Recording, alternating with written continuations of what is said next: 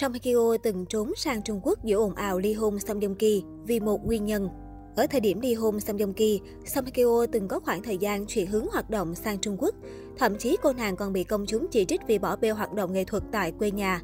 Mặc dù tham gia diễn xuất gần 20 năm, tên tuổi của Song Hye Kyo vẫn luôn là chủ đề được rất nhiều người quan tâm. Mới đây, một bài viết cách đây 10 năm liên quan đến Song Hye Kyo bất ngờ được dân mạng đào bới và hot trở lại.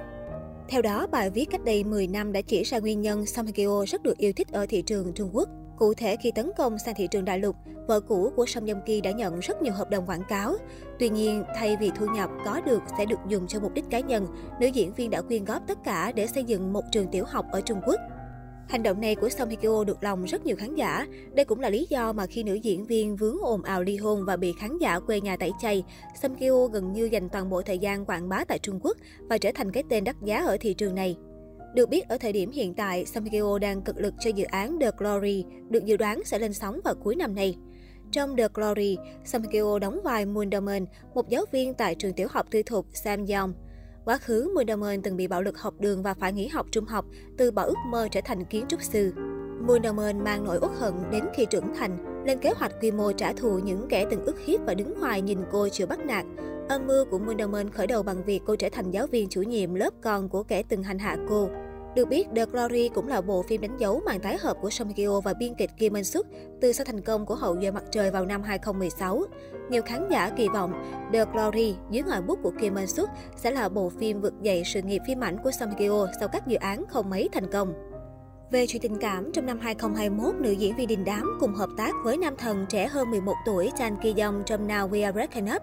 Cặp đôi được đẩy thuyền rất nhiều nhờ có phản ứng hóa học cực ngọt trong phim. Thậm chí, những khoảnh khắc hậu trường của cả hai cũng khiến khán giả xôn xao vì quá đổi tình tứ. Song Hye Kyo còn theo dõi tài khoản Instagram của Jan Ki Yong. Trước đây, cô chưa từng theo dõi các bạn diễn nam khác. Sau khi quay phim xong, Jan Ki Yong đã đi nhập ngũ và có tiết lộ gây sốc. Trên chương trình Control Show, nam diễn viên chia sẻ Song Kyo và các diễn viên đã đến tận doanh trại quân đội để thăm anh. Mối quan hệ của cả hai chắc hẳn và rất gắn bó và khăng khít, nên đại mỹ nhân Song Kyo mới đến tận nơi thăm bạn diễn như vậy.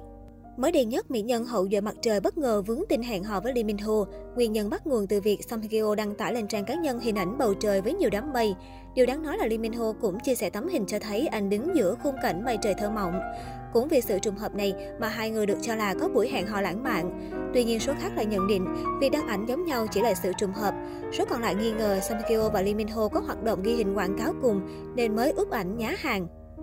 Trên thực tế thì Song Hye Kyo và Lee Min Ho chưa từng làm việc chung một lần nào.